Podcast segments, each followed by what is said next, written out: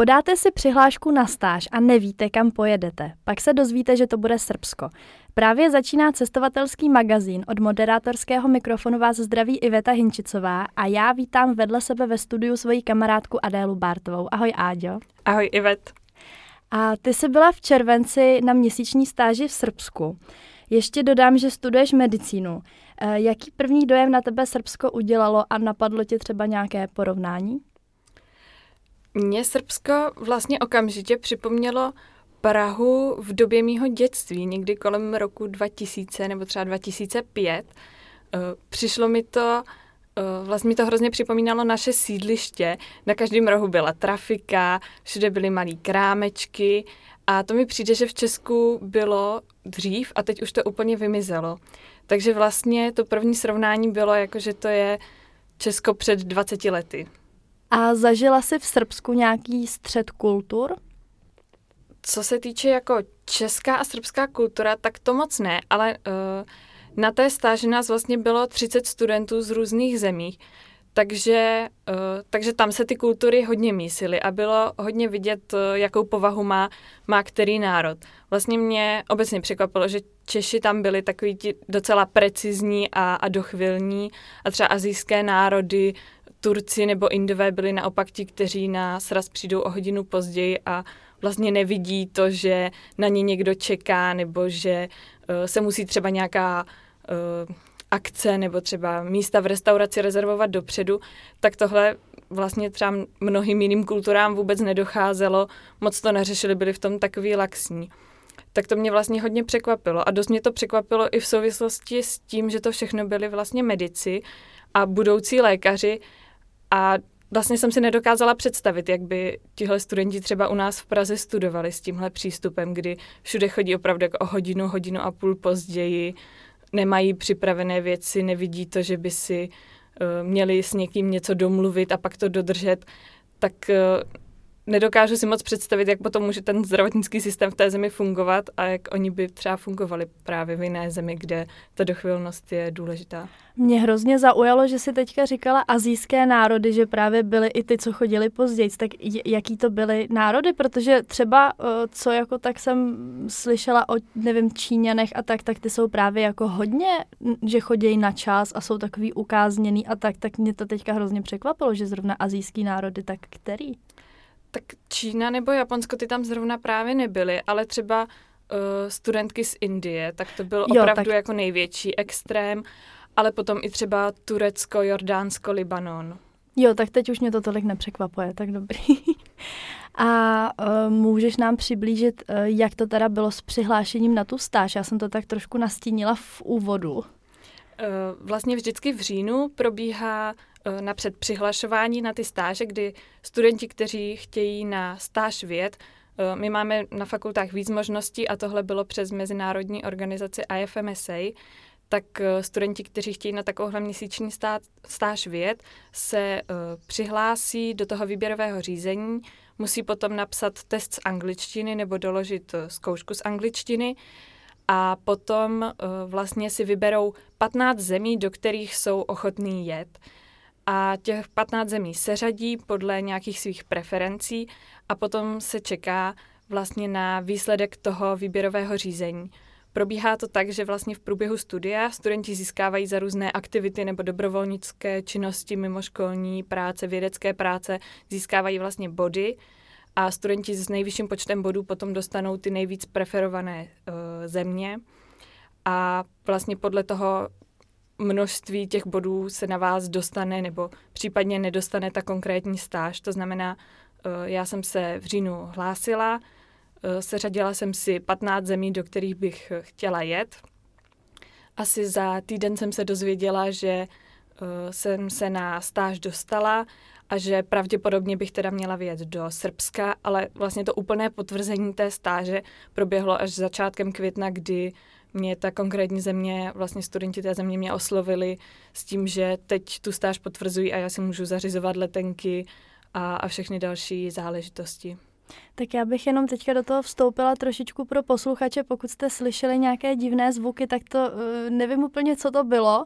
Jestli se nám do někde jako okolo studia dostali do nějakého odvětrávání ptáčci nebo něco takového, tak jestli to tam bylo teďka slyšet, tak to, to je tohleto.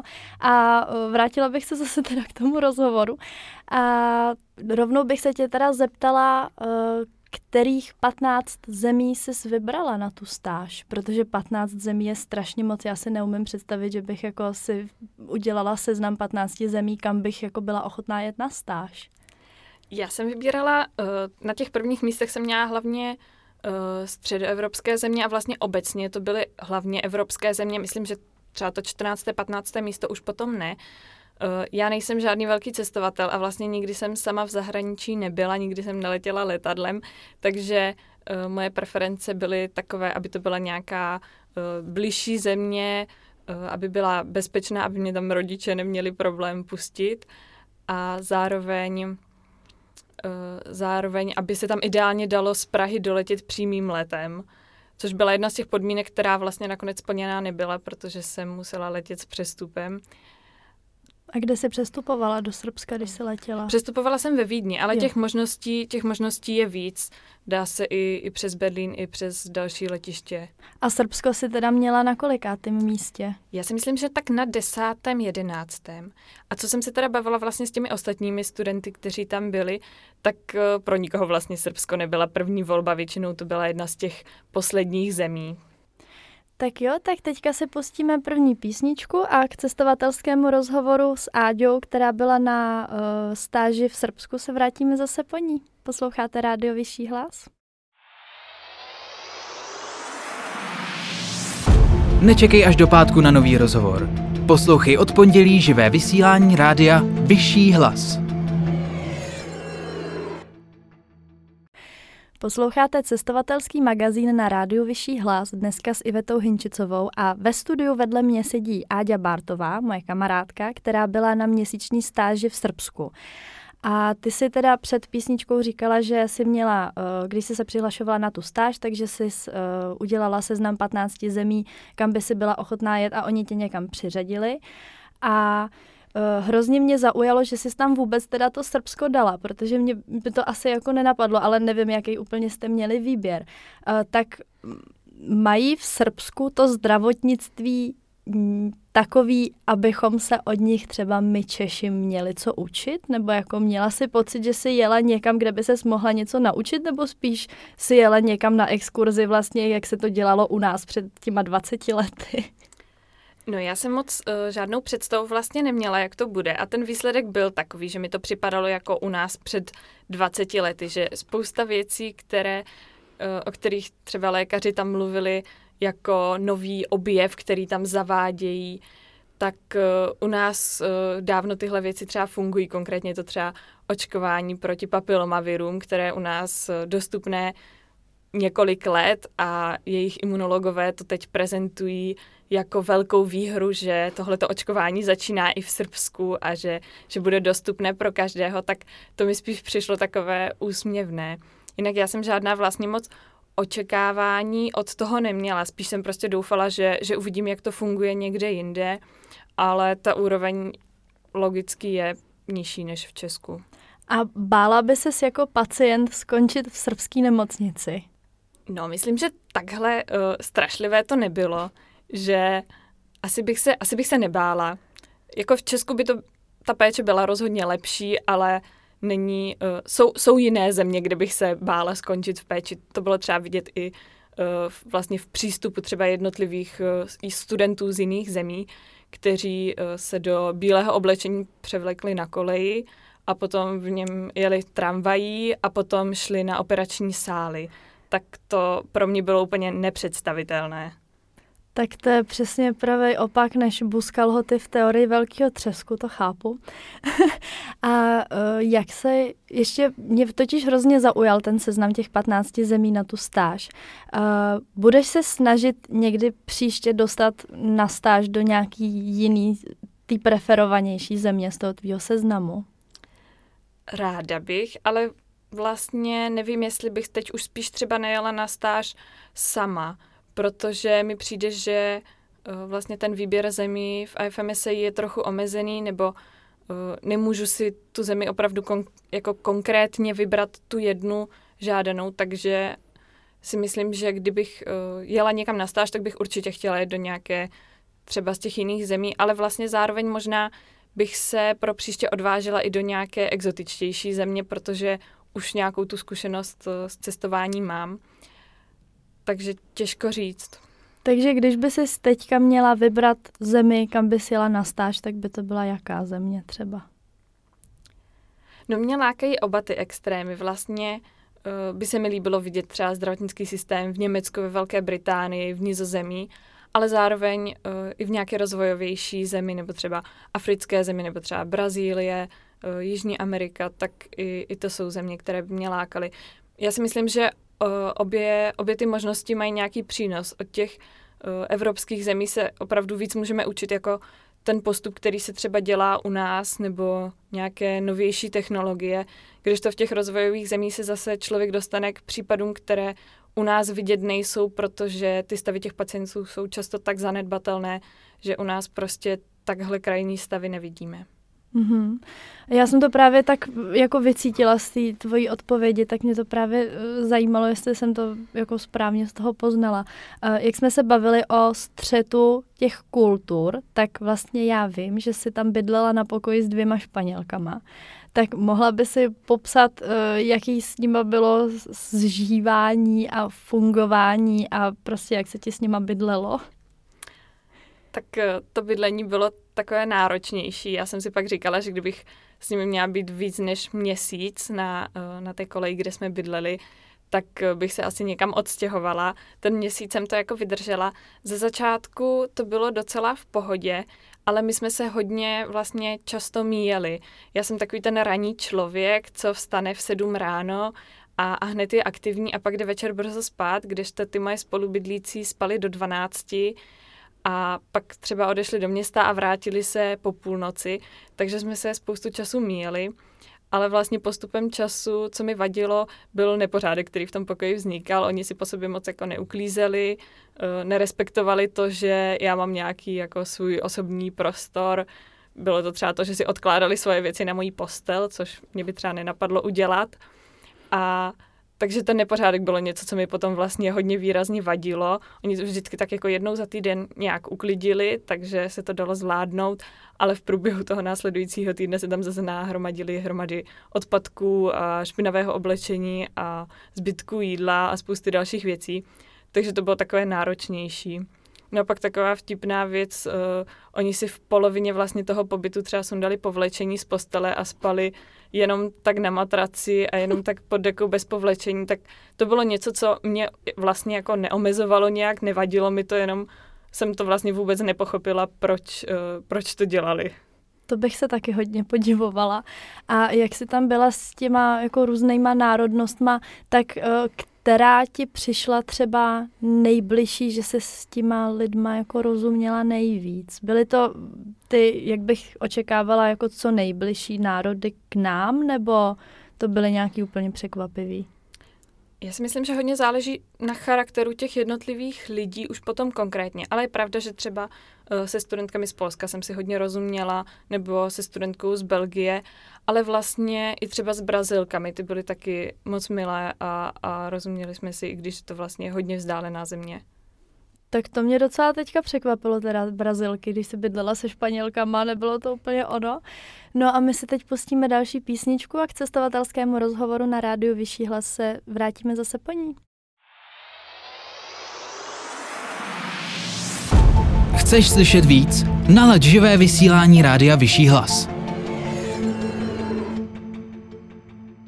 Posloucháte cestovatelský magazín na rádiu Vyšší hlas, dnes o stáži v Srbsku.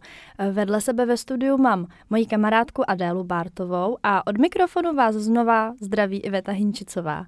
A já už bych se od té stáže jako takové přesunula k tomu samotnému cestování. Tak eh, co jsi tak viděla v Bělehradě, co tě třeba zaujalo, nějaké památky a tak?